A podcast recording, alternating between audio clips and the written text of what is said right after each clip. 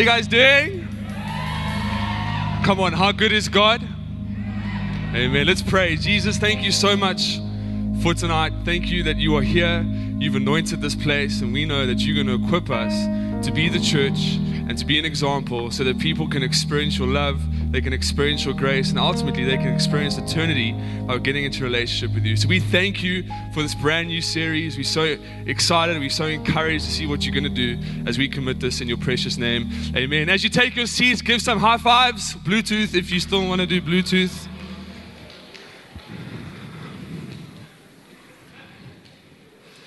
Just to clarify, I'm the location pastor of Camps Bay. Yeah, it's not here. It's Andre and Leanne. it's just, uh, there's no confusion there. My iPad just said limit. I'm going to ignore that. Hold on. Ignore for today. There we go. You guys well? I'm excited for our brand new series, Running with the Giants. I am a giant, so I resonated. I didn't write that down, but it just came to mind right now. So I can't run because I have too many injuries and I've had surgeries and my knees get really sore when I run, so I have to walk now. And uh, it's walking with giants, as Chris is shouting out. I'm going to heckle you when you preach next time, really. I'm just going to throw it out there. But uh, I'm really excited for the series. And um, I got married nine days ago, which was really cool. It's my beautiful wife. And uh, it's actually why I said God was good, because if He can do it for me, He can do it for anyone who's still single. And uh, promise you, He is a good God. But we're going to jump straight into it. I don't want to go over time. And uh, I'm excited for this series. And I, I just, while I was worshiping, I really felt God just lay a word on my heart for our nation. And it was confirmed when Andre went up and asked us to pray for our country. And even when I preached this morning, I, I spoke into certain situations. But I really believe that the church is going to be the change that our country needs. It's when the church rises up. It's when we set the example.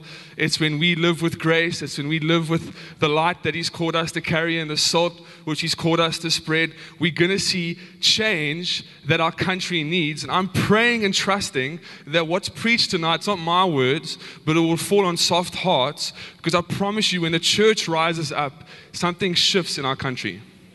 I believe it. I'm trusting for it. I'm trusting for it for you as an individual. I'm believing it for your family. I'm believing it for your business. If you're at school, for your future. When we rise up, we're going to see something shift in our country. And, and I'm excited about who we're speaking about tonight. And, and really, over the next five weeks, we're going to be speaking about heroes. We're going to be speaking about giants, where we can really draw lessons from and encouragement from that we can apply to our lives so that we can be giants for Jesus wherever we go where we can be examples wherever we serve, where we can be examples wherever we work, whatever school we might go to. We are giants because we are encouraged by those who have gone before us. We don't need to reinvent the wheel. We can learn from those who have gone before us. And essentially, it's focused on Hebrews 11.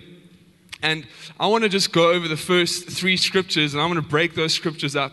And then we're going to speak about an incredible man in the Bible. And this is what Hebrews 11, verse 1 to 3 says. Now, faith is the confidence of what we hope for and the assurance about what we do not see. This is what the ancients were commanded for. By faith, we understand that the universe was formed at God's command, so that what is seen was not made by what was visible. So, what was seen was not made out of what was visible. Quick show of hands. I like to do my polls at the 6 p.m. service. Who's ever felt extremely disappointed before? Yeah, you almost promised something and you never got it, but someone else got it. And it kind of caused us to be bitter, a bit angry, disappointed.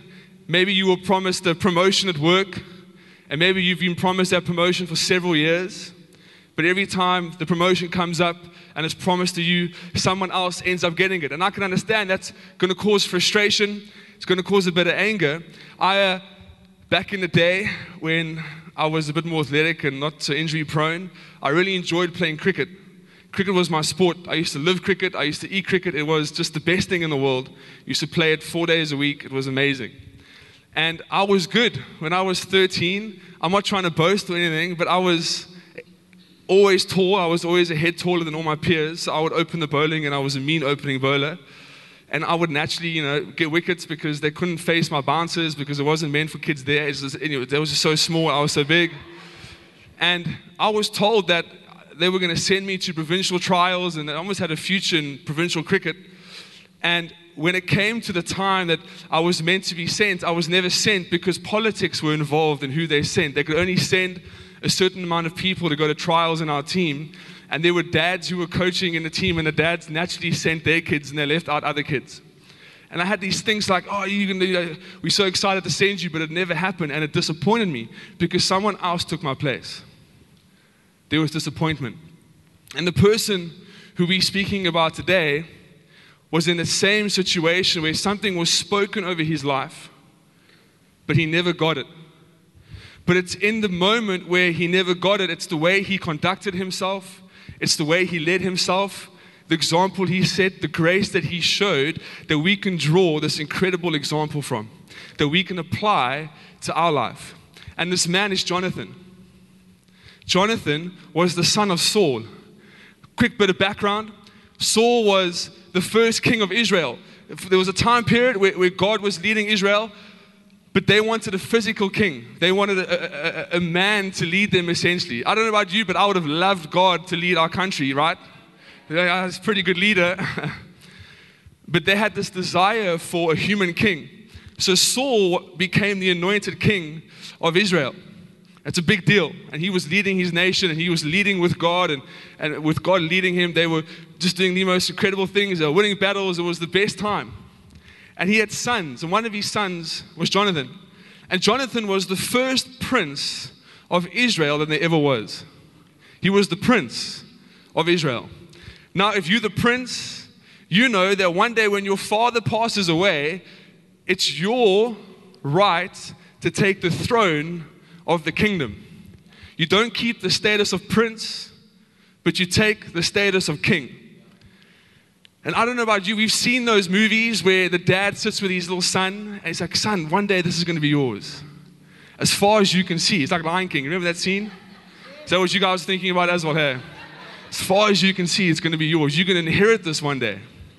And he would have grown up being promised that this was going to be his throne. This was going to be his kingdom where he was going to rule the people of Israel. And he would have grown up knowing that. But unfortunately, Saul started to disconnect from God. He started to become selfish. He started to take credit for the battles that they won. He moved away from his relationship with God.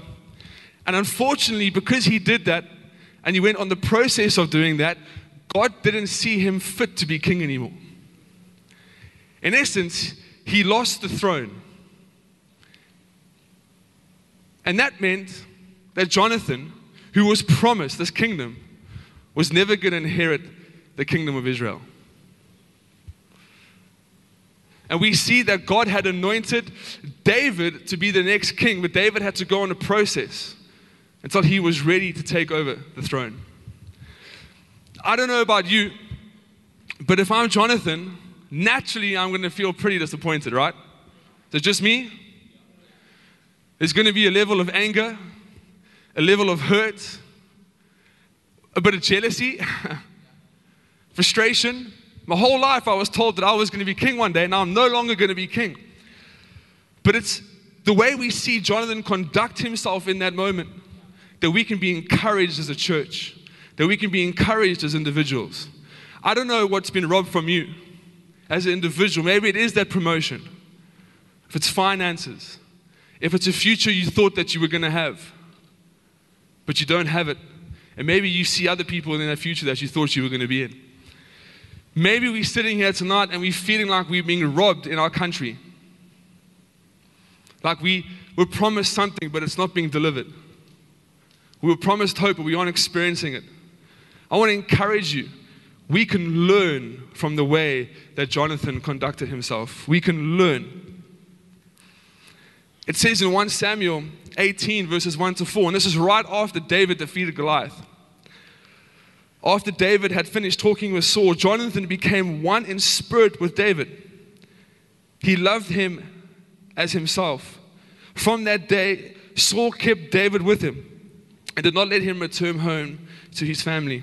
And Jonathan made a covenant with David because he loved him as himself. Jonathan took off his robe he was wearing and gave it to David, along with his tunic and even his sword, his bow, and his belt. David then goes on to be involved in battles and he was victorious, and, and essentially he was the main man. And people started to sing the praises of David more than they started to sing the praises of Saul. And Saul saw this and became angry. He became bitter. He became jealous. And because of that, an evil spirit came upon him. And this is what it says in 1 Samuel 18, verses 8 to 11. Saul was very angry. This refrain displeased him greatly. They have credited David with tens and thousands, he thought, but me with only thousands. What more can he get but the kingdom? And from that time, Saul kept a close eye on David. The next day, an evil spirit uh, from God came forcefully on, on Saul. He was prophesying in his house while David was, was playing the, the lyre as he usually did. Saul had a great spear in his hand and he hurled it, saying, I'll pin David to the wall. But David eluded him twice. Jonathan saw the way that Saul was responding to David. He, he saw his father bitter and angry. And almost understanding that this kingdom wasn't going to be his one day. But instead of taking the side of his father, instead of going, you know what, dad, you're right, I'm going to join you, I'm also going to become bitter. I'm also going to become jealous. I'm also going to become angry. He made a decision to honor the covenant that he made with David, to honor the friendship that he made with David. And he protected him. He stood up for David. He made sure that David was never going to be in the face of danger. He was almost David's inside man. From someone who was meant to inherit the kingdom of Israel, he became the person who was going to protect the future king of Israel. There was a peace, there was a grace, and there was a friendship. He didn't feel robbed, he felt honored to be David's friend. He felt honored to protect the future of David.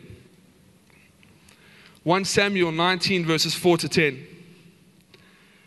Jonathan spoke well of David to Saul his father and said to him, Let not the king do wrong to his servant David. He has not wronged you. And what has he done? What he has done has benefited you greatly. He took his life in his own, his own hands and killed the Philistine. The Lord won a great victory for all Israel, and you saw it and were glad. Why then would you go and do wrong to an innocent man like David by killing him for no reason?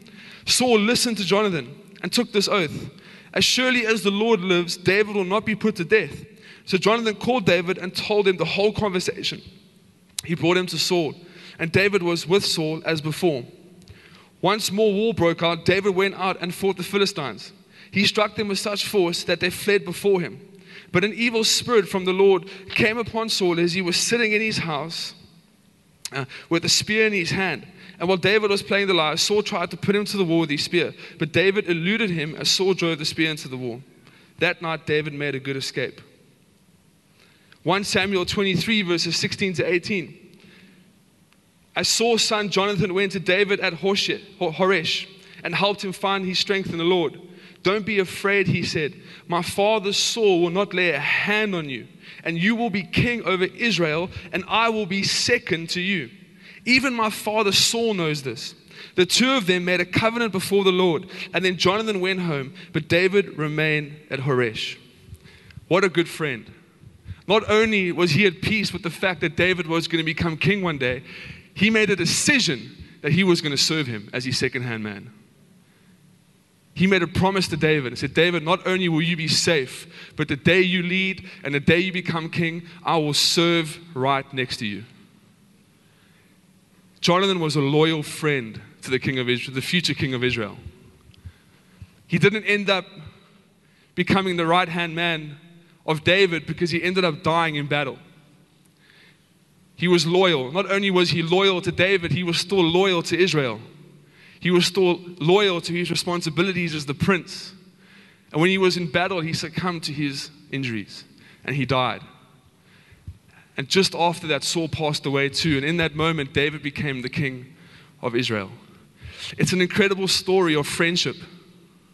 It's an incredible story of putting one's self desires aside and allowing God to do something in someone's life. That's why we can be inspired and encouraged by Jonathan. There's a couple of points which I'd like us to be encouraged by. And the first one is Jonathan didn't want his blessing, he wanted God's blessing. Jonathan didn't want his blessing, he wanted God's blessing. When we see this, we see that Jonathan lived out one of our values and cultures that there's power and unity. He was unified in his relationship with Jesus. He was unified in his relationship with God. And because there was unity and because there was strength, he said, The world is promising me a kingdom, but I want the blessing that comes from God. His blessing wasn't found in leading Israel, his blessing was found in serving God. And in serving God, he knew that he was going to be at his safest place. He knew that he was going to be at his most powerful place because there's power when there's unity. He wanted the blessing from God and not the blessing that the world promised him. You might have been promised so many things, and those promises never came to be. But can I encourage you? The promises of God are yesterday, today, and tomorrow. They are eternal, they are everlasting. We need to rely on the strength and the power and our relationship with God because we will see things the way that God wants us to see it. Jonathan wanted the blessings of God, not the blessings that were promised to him. Because I promise you, the devil will do everything in his power to make you focus on what you think is yours and completely miss what God wants to give you. You will completely miss it. Can you imagine if he focused on killing David like his dad? And he would have missed out on the bigger picture of protecting David. But there was something in seeing and that wanting of God's blessings. We read in Hebrews 11 in the beginning and it says, Now faith is the confidence. When you read about these heroes, when you read about these giants, that scripture tells us that every single one of them had a confidence in their relationship with God. They had a confidence in who God was. They had a confidence that God was sovereign, that He was all powerful. Jonathan was no different. He knew who God was. He had a confidence in God's plans. He had a confidence in the man that God had ordained to be the next king of Israel. There was a confidence. You and I need to have a confidence in God. And the only way we grow in confidence in God is when we spend time with God. When we read the, the character of God, the nature of God, the promises of God. When we do that, we're going to grow in our confidence with Him. 2 Corinthians 5, verse 7 says, For we live by faith and not by sight.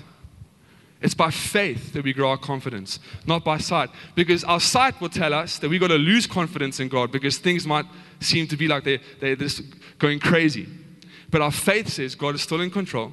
God's still got a plan for our country. God's still got a plan for me. God's still got a plan for the next generation. There's a future here. There's a future for my kids. There's a future for my kids' kids. That's what faith teaches us. And faith is a confidence in God. It's a confidence.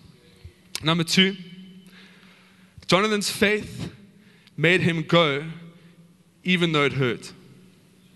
Jonathan's faith made him go even though it hurt. And the value and culture that we see Jonathan live out here was he was flexible, not fragile. He was flexible and not fragile. We all know that when you stretch, it hurts. I've had enough injuries to know that when you stretch those muscles, in the beginning it's going to hurt, but you know you've got to stretch them. Because if you don't stretch them, you become fragile. And you're probably going to hurt them even worse the next time. Jonathan lived out what it meant to be flexible. He was promised something, but it changed. And he could have been fragile, and he could have been broken, and he could have been offended, and he could have been hurt. But he made a decision to be flexible and go, God, I know you're in control. It doesn't matter what happens. I'm going to do what you've called me to do. I'm still going to be your son. I'm still going to be your servant. I'm still going to serve my father. I'm still going to serve Israel. I'm still going to protect David. I'm going to be flexible. It might not have been what I thought it was going to be, but it's changed, and that's okay. You might not think that what is around us is what you thought it was going to be. But if it's changed a bit, the best thing you and I can do is to remain flexible. Because to be fragile it's going to hurt a lot. but his faith took him to the place where he was willing to go. He was willing to still serve his father, but he was willing to protect David, even though it could have hurt him. And it probably did. His faith took him, even though it hurt. Psalm 23, verses 1 to 6. The Lord is my shepherd, I lack nothing. He makes me lie down in green pastures. He leads me beside quiet waters. He refreshes my soul. He guides me along the right path for his name's sake. Even though I walk through the darkest valley, I will fear no evil. For you are with me, your rod and your staff, they comfort me. You prepare a table before me in the presence of my enemies. You anoint my head with oil, and my cup overflows. Surely your goodness and your love will follow me all the days of my life, and I will dwell in the house of the Lord forever. That scripture says that it's not always going to be rainbows and butterflies, but they're going to be valleys that we've got to walk through. And even though those valleys might hurt, we got a shepherd who's protecting us. We got a shepherd who's anointing us. We've got a shepherd who's equipping us. And not only that, we've got a God and a Father who will prepare us a table in front of our enemies, and we will feast, and we will be victorious, and we will still get to the place where God wants us to get because the, even though it hurts, we're a church who's willing to go. I want to encourage you, and I want you to ask yourself the question Are you willing to be used by God, even when it might hurt? There might be a season where it's going to hurt in our country. But the best thing you and I can do as the church is to carry the hope of Jesus. And we carry it by being flexible, we carry it by being encouraging. This is not the be all and end all. There's a great future for our country, but it needs to come from the church. Because our future is sustained by our Father in heaven. Isaiah 45, verse 12 says, I have made the earth and I, I created man on it. I, my hand, stretched out the heavens, and I host all I have commanded. God has all authority on heaven and on earth. His authority hasn't left this place. His authority hasn't left your life. His authority hasn't left our nation. Never forget that God is in control. God is in control. Number three, Jonathan had a big vision. Jonathan had a big vision. And because he had a big vision, we see that he was able to be generous in the way that he lived his life. He was generous because he had a big vision. I love this scripture, and we spoke about it before, but I want to hone in on it again. It says 1 Samuel 18, verses 1 to 4. Jonathan took off the robe he was wearing and gave it to David, along with his tunic and even his sword, his bow, and his belt. Why was that significant? Because the robe that he was wearing meant that he was next to inherit the kingdom of Israel. But in a moment, we can see his vision got bigger. He took it off his shoulders and he put it on David's. He could see David in this vision. He could see David in the future of Israel. That robe was significant. You didn't just give it away, you didn't just give it to someone else, but he took it off his shoulders and he put it on the shoulders of David. His vision was big. His vision was big for his life. See, it wasn't a be all. The buck didn't stop because he wasn't going to be king of Israel one day. He still had a big vision for his life. And because he had a big vision for his life, and because he had a big vision for Israel, he was able to be generous in how he loved his father. He still loved his father and how he loved David and how he protect David.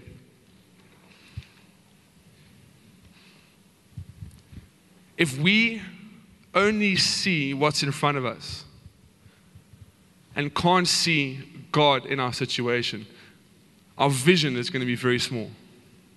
Our vision is going to be very narrow minded. Again, Hebrews 11, we read it, and it's this piece of scripture so that what is seen was not made out of what is visible. If you want a big vision for your life, you have to invite God into your vision. You have to invite God into your family. You have to invite God into your future. Because if you don't invite God, you're going to see it for what it is, and it's going to discourage you, and it's going to make you angry and it's going to make you feel like you've been robbed, that you were meant to be there. We were meant to get this because God's out of the picture. But when God's in the picture, you're going to be encouraged and you're going to have a hope and you're going to have a belief and you're going to have a faith that's going to transcend anything that you could ever believe or imagine and it's going to help you have this incredible vision. Acts 2, verse 17 says, And it shall come to pass in the last days, says God, that I pour out my spirit on all flesh. Your sons and daughters shall prophesy. Your young men shall see, shall see visions, and your old men shall dream dreams. And the reason I spoke about that scripture is because if you want to have a fresh vision for your life, if you want to be able to dream big dreams for yourself and for your family and for our country, the ingredient there is the Holy Spirit coming upon you. Don't dream in your, with your flesh. Don't dream with a human understanding. Dream with God giving you a dream for the future. Have a vision with God giving you a vision for our country. Jonathan had God at the center of his life. God protected his vision. God protected his dreams. And because God did that, his dreams were, be, were able to be massive. And because they were big, he was able to be generous. If you struggle to be generous, have a look at the vision that you have for your future. Because the smaller the vision, the more you're going to try and hold on to what is yours. But the bigger the vision, the more encouraged you're going to be to be generous with your words, with your time, with your talents, and your treasure. Because you see a future that only you and God might be able to see, but it's going to encourage you and it's going to help you be the servant God has asked you to be. Can I have some keys on stage, please? My last point is Jonathan was loyal. I've spoken about it, but he was loyal. Our country needs people who are going to be loyal to it. Even when it seems like there might not be a future. Because trust me, there's an incredible future for our country. But it needs the church to be loyal. It needs the church to still serve it. It needs the church to still have an incredible vision for its future. Our country needs us to be loyal. Jonathan was loyal, he was a loyal friend to David. Even in the, in the mix of his dad, and he didn't understand, he didn't know what the relationship with, with his dad might have turned out, but he was loyal to David. He was loyal to his father. He still served next to his father's side. He still went into battle. He was loyal to Israel. In all of this craziness, in all of this, he still decided to be loyal. And the reason I, I wanted us to focus on loyalty is because that was an incredible sign of loyalty from Jonathan. But we have an even greater example of loyalty, and it's Jesus. When I was just meditating on this point and praying into this point, I just got the picture of Jesus being nailed to the cross. In those final moments, and at any point, he could call the angels and they could have taken him off. But he was loyal to you and me on that cross. He endured the pain, he endured the suffering, he endured the nails. He endured the thorn, the crown of thorns being pressed onto his head. He endured being whipped. He endured being beaten because he was loyal to us. He was loyal to our eternity. He wanted to spend eternity in heaven with us. He wants to be in a relationship with you and I. Jesus was loyal. Can you close your eyes? Just out of a sign of respect.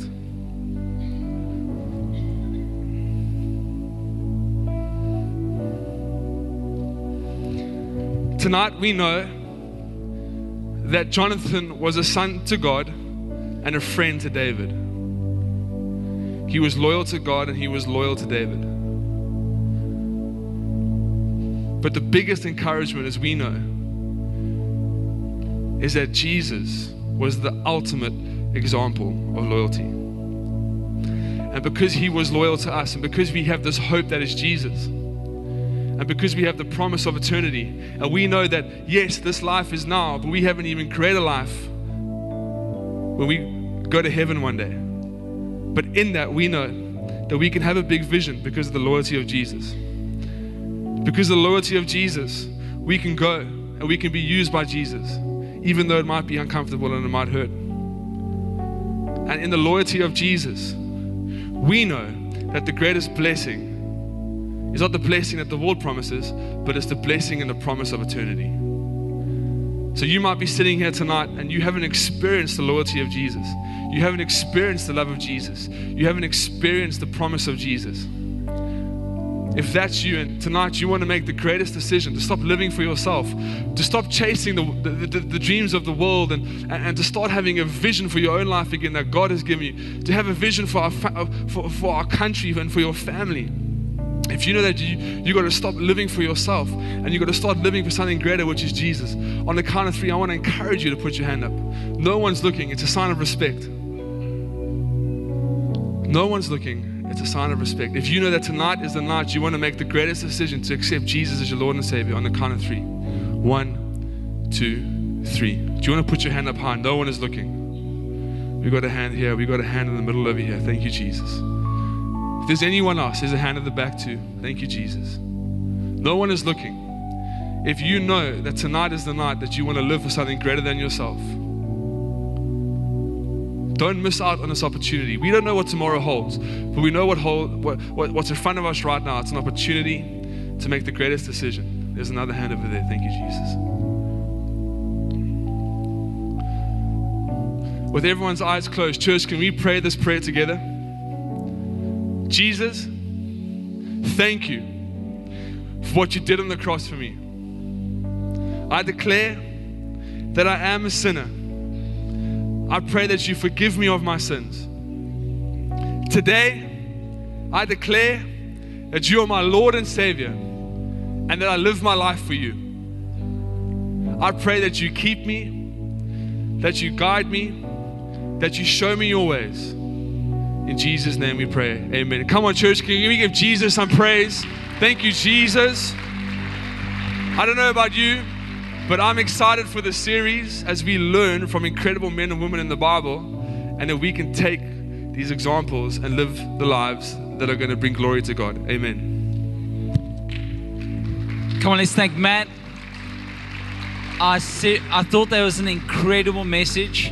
Listen, I actually think that's Jonathan's such a significant person in the Bible uh, because clearly he was in line for a title, but he didn't let a spirit of entitlement actually come on his life. And he ended up deciding to be friends with a king so that he could stay the son of a heavenly king. And you know, sometimes our entitlement, we can become so obsessed with it that we'd rather walk away from a heavenly king and pursue what the world says is success and, and almost get frustrated. And, and I promise you, marching down streets hasn't changed much, much. But kneeling before a king has totally changed the world. And so I want to encourage you to, to stay humble and, and to get close to God. And um, yeah, I just I just think that was such a good message. Thank you, Matt. Uh, um, and just something else else you said was Jonathan gave David his robe, and Jesus gave us the robe of righteousness.